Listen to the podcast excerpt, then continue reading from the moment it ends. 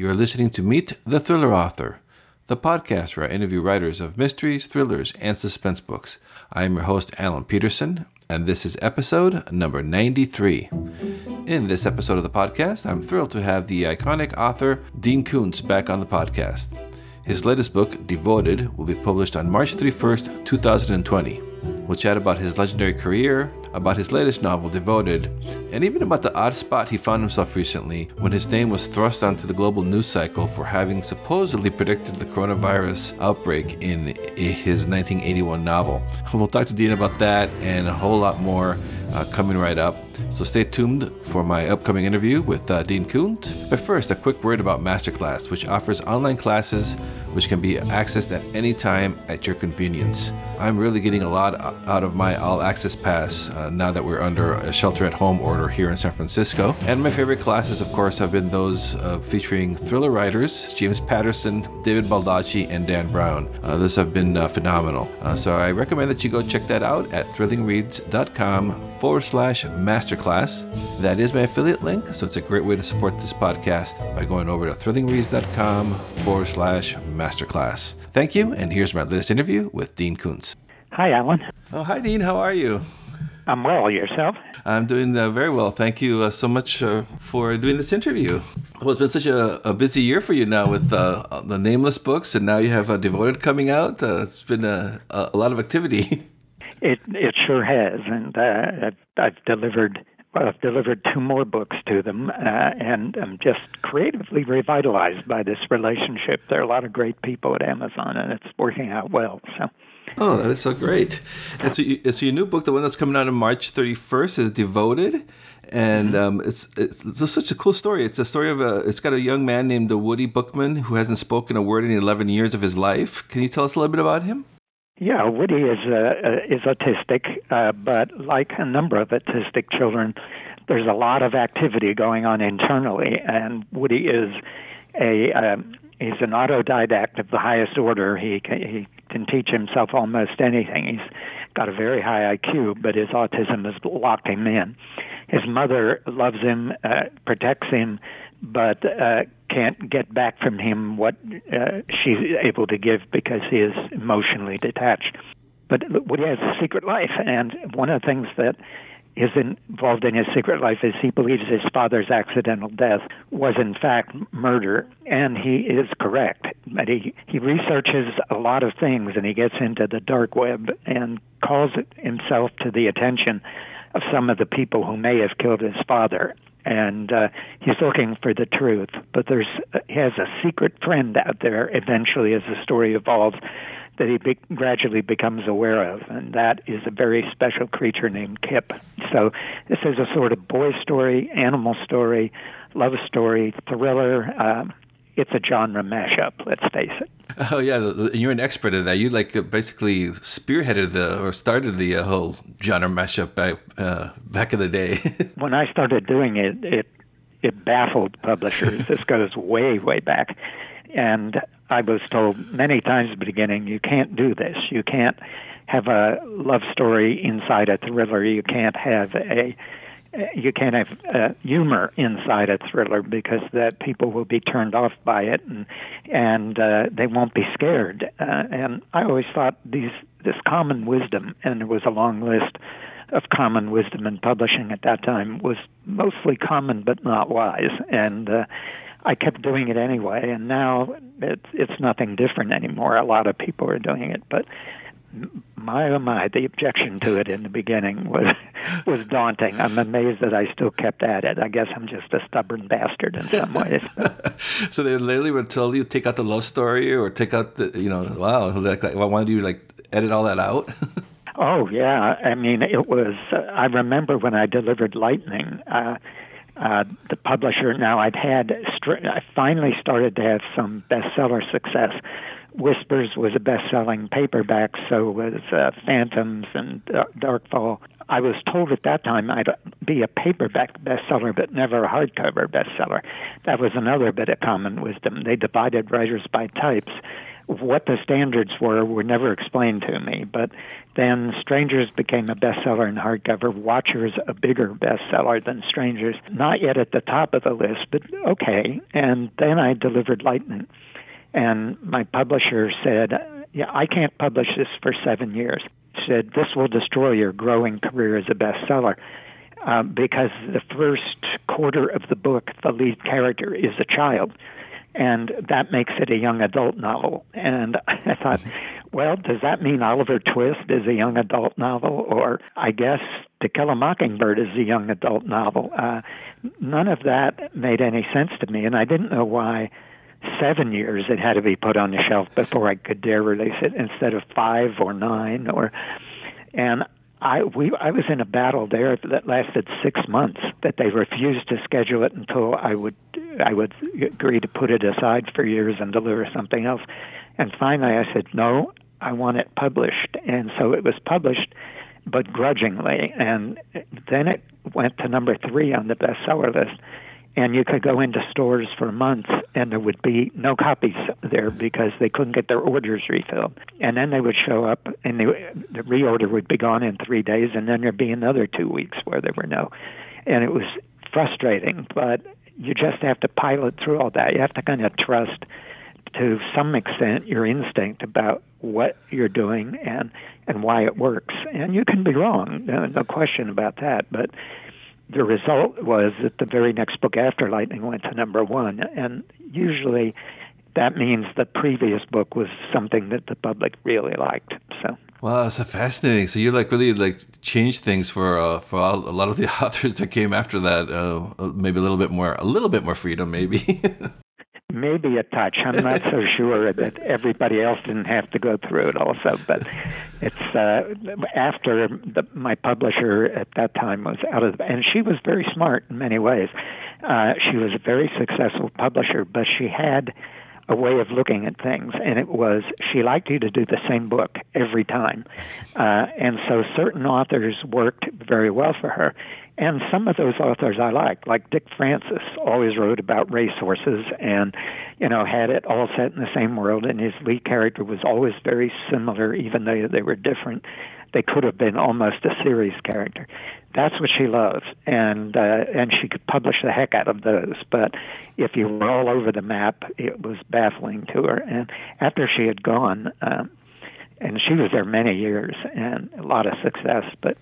Uh, an editor who was my editor afterward told me that when I delivered The Bad Place and she was reading the manuscript and she had given it out to other people there to read, and she reached a point where this, what she thought was a standard uh, thriller, ended up with a scene on another world, and she came racing down the hall to the editor, screaming as she came, he sent the characters to another planet. we can't publish this. And of course they did, and it went to number one. It was okay.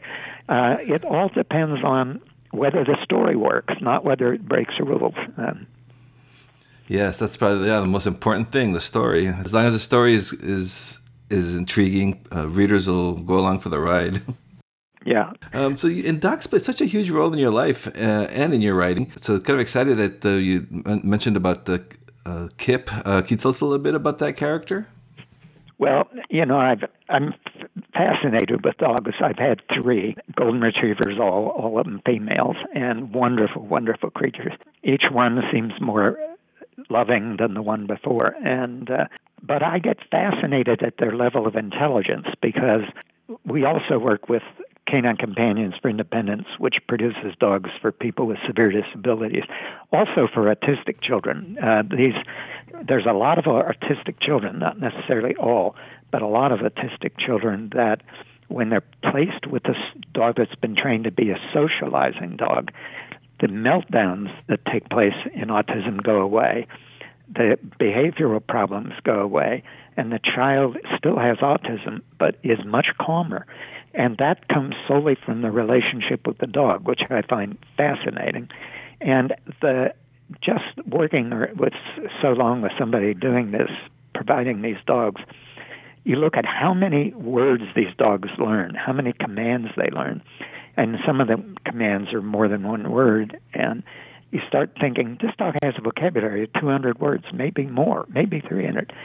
And the first golden we got, Trixie, I decided to see what I could teach her uh, for enlarging her vocabulary.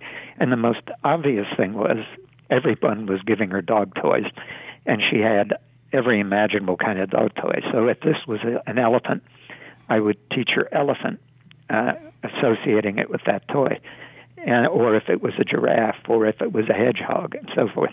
And it got to the point where if I said elephant, she would go get me the right toy. Oh wow! Uh, so that sort of adds words to the vocabulary for sure.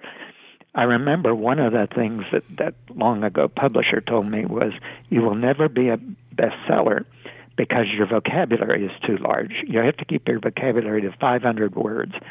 And uh, th- that is really a function of that sort of arrogance that can grow up when the whole industry is in one city and thinks the rest of the country is a bunch of dunderheads. And I get very intelligent mail from very well read uh, readers. And I knew their vocabularies were a heck of a lot more than 500 words. But as the years pass and I've spent time with dogs and these assistance dogs, I've said, I've known dogs with vocabularies of 500 words, so I guess they ought to be able to read the novels she would have liked to have published. But I had to branch beyond that. So Kip Devoted is not a prequel or sequel to Watchers. It has none of the same characters, none of the same thing. But I've been fascinated with dogs' intelligence level, which a number of studies show are increasing as as our television screens have gotten bigger dogs have been able to more clearly see, in fact, totally clearly see what's on a two dimensional screen. And all of these kind of things are having effects on dogs' brain patterns. And until they show, the same emotional patterns uh, when their brains are studied uh, for the how they light up according to different situations, uh, they're showing the same patterns of emotional uh, distribution as human brains show. And so I wanted to write again about a dog that had superior intelligence, but not one that was created in a lab, which was the case with Watchers. But I, I thought to myself one day this this relationship between dogs and humans that's been going on for a hundred thousand years. Surely that has an evolutionary and surely in that time of being so closely bonded to us, dogs could evolve a higher level of intelligence than they had previously. And that's sort of what's happening as an underlying thing in this book that there is scattered among us is this community of dogs that call themselves the Mysterium because they don't know where they came from. They think they might have been created in a lab, but in the book they find out basically you're told they have found out that isn't the case. And I wanted to bring this boy and this dog together and these dogs in the story have the ability, you know, animals have that sort of telepathic ability. Some of them clearly do. I mean, when an elephant dies, elephants in the surrounding region come to stand at, at the dead elephant's side, and that's an indication that they're being told somehow that a death has occurred. And when you see a really large flock of birds that instantly change direction all at the same moment, that can't be instinct alone. That has to be some form of communication. And I'm supposing that dogs, these intelligence dogs, develop what would you almost think of as a telepathic ability, and they can stay connected to one another. And they live secretly among us, except one day, Kip starts hearing a voice on what they call the wire, uh, this telepathic communication, and the voice turns out to be that of this boy, Kip, this autistic boy who's never spoken a day in his life, but has very strong uh, psychic radiation, apparently. Now, I don't want to alarm people that don't want to read science fiction. This is very low developed in the book. This is, this is, you just have to buy the, the premise that dogs may possibly a new strain of dogs may get more intelligent. Otherwise, it's a real thriller with very, very bad guys in it. Yes, well, yeah, that's the blending of the suspense and the supernatural that uh, you're so well known for. So it's exciting to. I'm excited to read this, uh, to read Devoted. um, so, what what is your writing process though? So uh, it was interesting when you were talking about you start thinking about the dogs and the evolution. Is that from idea to published book? Um, how does that process work, and has it changed a lot during your career? it's uh, I kind of uh, where my career really changed was when I stopped doing outlines, and the first book I never outlined was uh, Strangers, which has an enormous cast. It's about a quarter of a million words long and has multiple storylines. Uh, and at, at the time, it seemed a challenge to write it without making notes or giving guidance with an outline, but it was a, a joyous writing experience, and I've never used outline since. So it's been a long time that I work the same way. A little premise comes into my head. It's like, what if there is a secret community of dogs that a hundred thousand years of evolution have brought to a higher level of intelligence? What if they're among us and we don't know it? And what if suddenly there is a human being who can connect with one of them? And uh, that was where the premise started. But then you start thinking, okay, where does the threat come from? Because there's, I don't care whether it's a, uh, uh, whatever genre you're writing in, and I consider literary. Uh, there always is a here is don't mess with nature in a way. Uh, nature produces miraculous things. Uh, look around you, and almost everything in the world, when you get down to how it works and what its structure is, it's absolutely astounding. So, dogs that raise to a higher level are no less amazing than uh, anything else you see in nature already. And so, then you start looking at themes, what the book is about and partly what this book is about is um, the dogs being innocent creatures uh, do not lie. Human beings, not being innocent creatures, lie almost constantly. And I, I wanted to play that off in the theme that the dogs bring a purer kind of point of view to things than human beings do. And then our threat would logically come from a human being who has no respect for nature except to manipulate it and use it. And that becomes in this book Lee Shackett, who is the CEO of a company doing experiments in uh, in life extendance extension and uh, is doing using archaea, which is a life form that can transmit genetic material uh, horizontally. We tend to think that all genetic material is processed vertically from previous generations down through the centuries. But in the last couple of decades, they've discovered that archaea, archaea uh, can um, transmit DNA between species. And I thought, wow, this is cool. Uh, this experiment could easily get out of hand, and uh, and this guy has to shut down his factory and, in fact, kind of kill everybody in it with a death DEFCON sort of thing, and then go on the run. And I thought this this gives us the man trying to champion or trying to control nature or establish command over it and nature itself how it works and get that theme going through the book so whether it works or not i don't know but i had a lot of fun trying it, sounds like it's going to be a, a fun read and uh, looks like you put uh, uh, like a lot of research into this do you do all the research before you start writing it or do you like do it as you're writing it or? It's both really. You uh, certain things you say, okay. Sometimes you'll read about something and it'll start you thinking on a story idea, and then you want to research that further to make sure you're actually on a right path. That what you're thinking could possibly happen actually could. Uh, like in this case, I had to be really sure that Archaea could uh, could do what I wanted it to do in the story. Then once you get going, there's endless research uh, because you don't know, or I don't know, uh, where I'm going. I don't have that outline. Uh, the characters are taking me places I wouldn't have anticipated. Then uh, you get to a point you think, oh, okay, now I've got them in wherever it is, Sioux City, Iowa, and I don't know anything about Sioux City, Iowa. So thank God for Google Street and Google Earth and all that kind of thing, because then you can plant yourself there and start getting the feel of the place.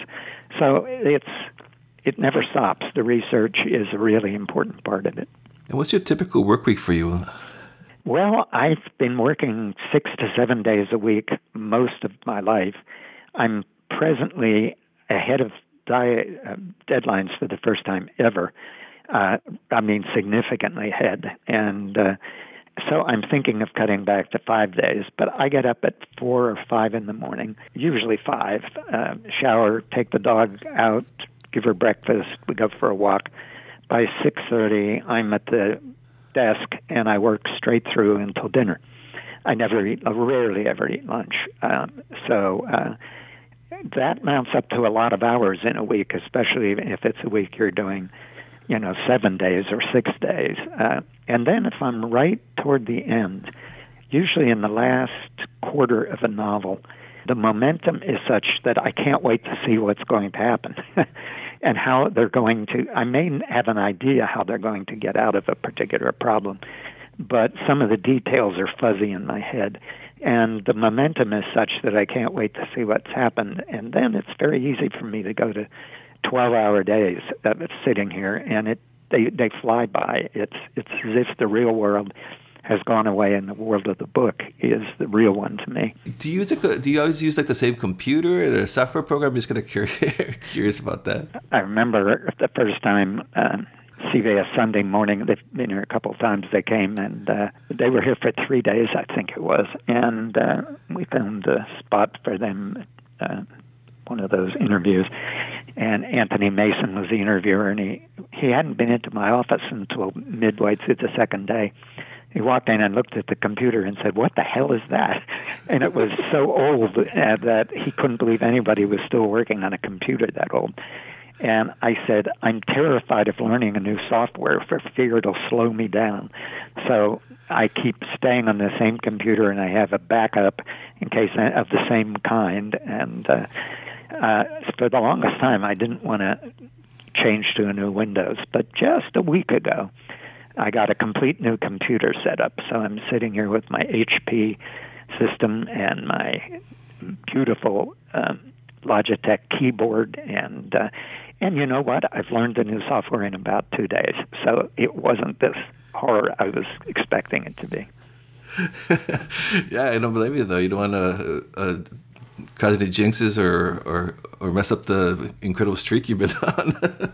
yeah, it's well, you get you get a little superstitious that if I start doing something in a different way or with a different computer, uh, you know, everything's going to go to hell. But so far, it hasn't. I mean, it's it's only been a week, so who the hell knows? But uh, and I noticed I was looking at the Devoted on uh, on the Amazon's website, and I noticed it's listed as a Kindle in motion, and there's like animation in your cover. That's pretty cool. Can you t- tell us a little bit about that? Is it is it going to be animation inside the ebook? Not that I'm aware of, although maybe they're up to something. I'll tell you, these people at Amazon are amazingly creative. Um, I've I've never quite experienced anything like this, and. Uh, so I had worked on uh, uh, an animated thing. I, I know there's with the cover, but I didn't know about the other. I've worked with them on a novelette years ago called Ricochet Joe, which had some a lot of internal uh, animation of a sort in it, and uh, that was very interesting. Though it, I think it turned out to be way more time consuming for them to do the animation than they originally thought. But um, but it led to us doing Nameless together, and then the next thing you know, it led to us doing novels together. So it's uh, it's it's been a, a pathway, but so far. Uh, uh, yeah, they they're always thinking of something new. The uh, the physical book, uh, they would call me up and say, "What do you want on the boards?" Which is you take the jacket off and lay it aside, you're looking at the boards of the book, what are called the boards. And I said, well, all that's ever on the board is, you know, an impressed signature. Uh, no, we want something else on the boards because if people lose the dust jacket or tear it, we want the book still to look good when you take it off the shelf. And I thought, oh. yeah, that's a whole different way of approaching this. So uh, it's been interesting. Uh, you know, they're now working on the they they've got a fabulous cover for the second book I'm doing with them, and they're working on the part division illustrations and all that kind of thing. It's just fun. That's with the Thomas and Mercer. That's their mystery and thrillers imprint of Amazon, right? Yeah, that's correct. Yeah. yeah. Wow. And so is this is Devoted going to be? Is this the start of a new series, or is it a standalone? Uh, I'm only doing standalones right now. Uh, Devoted is a standalone uh, elsewhere almost cries out for a sequel, but it's complete in itself. That's the next book. And uh, I've delivered the third, which is a standalone. I'm working on a fourth that's a standalone. And uh, have a number of ideas for the fifth, so I don't know. But a character is coming into my head for the fifth that conceivably might be a series, but I would never know until I wrote the first one and looked at it and said, you know what, there's more I'd like to know about this character. Well, that's exciting. There's a lot of uh, great books uh, uh, coming out uh, f- from you, so it's uh, exciting to hear that. um, want to touch base? Just um, your name came up in in such weird, surreal news in the last uh, few weeks with Na- the Eyes of Darkness. You're probably tired of getting asked about this, but what was that with the whole coronavirus thing? How surreal was that, and how how how, how what do you think about all this hubbub surrounding your book? Well, you know, probably I'll get in trouble for an opinion here, but, but first of all, the whole thing was so strange because all that the book the book is not about a pandemic. It mm-hmm. the book just mentions there there's a lab re- researching a Chinese biological weapon called Wuhan 400. Uh, and that is revealed at the very end as being what is behind the, the plot line of this. But it's not a book about a pandemic. Uh, and it, I only named it Wuhan 400 because even back, this was 81, since the 50s, there's been a biological warfare research lab outside of Wuhan. Anybody could find this out. I mean, it's it's you know, if you were widely enough read in in the areas of national security or uh, you know the biological warfare stuff like that that I read. But suddenly on the internet, it became became I became very predictive. Uh, you know, somehow I knew this was going to happen all these years later, and that isn't what it is. I have literally had more than a hundred requests for interviews in the past three or four weeks, and I have turned them down. I've said no, I don't want to participate. The only comment I've made before you asked this question was the literary editor of the Australian is going to interview me in a week or so uh, related to Devoted, but ask in the meantime, did I have anything that I could say to him that he could use in his column about having predicted the fire? and I, I said, uh, here you can use this. Uh, uh, as relates to the coronavirus, my powers as a prognosticator have been greatly exaggerated, considering that I don't even know what I'm going to have for dinner tonight. well, okay. Well, that's uh, that's. I was just so curious to see what uh, you thought was in all the craziness, but um, but anyway. So thank you so much. Uh, looking forward to reading Devoted. Comes out March thirty first. Uh, thank you so much uh, for taking time uh, to uh, talking with me for the podcast. Okay, I enjoyed it. You take care. Thanks for listening to the Meet the Thriller Author podcast. Be sure to visit thrillerauthors.com to join the conversation, access the show notes, and discover great thrilling reads. If you enjoy the podcast, I'd love for you to subscribe, uh, rate, and give a review uh, to it wherever it is that you're listening to this uh, podcast, be it uh, iTunes, uh, Apple Podcasts, Google Podcasts, Stitcher, TuneIn, Spotify, wherever it is that you're listening to this right now. I would appreciate it. And uh, please do check out my own thriller novels over at my website at alanpeterson.com. Until next time.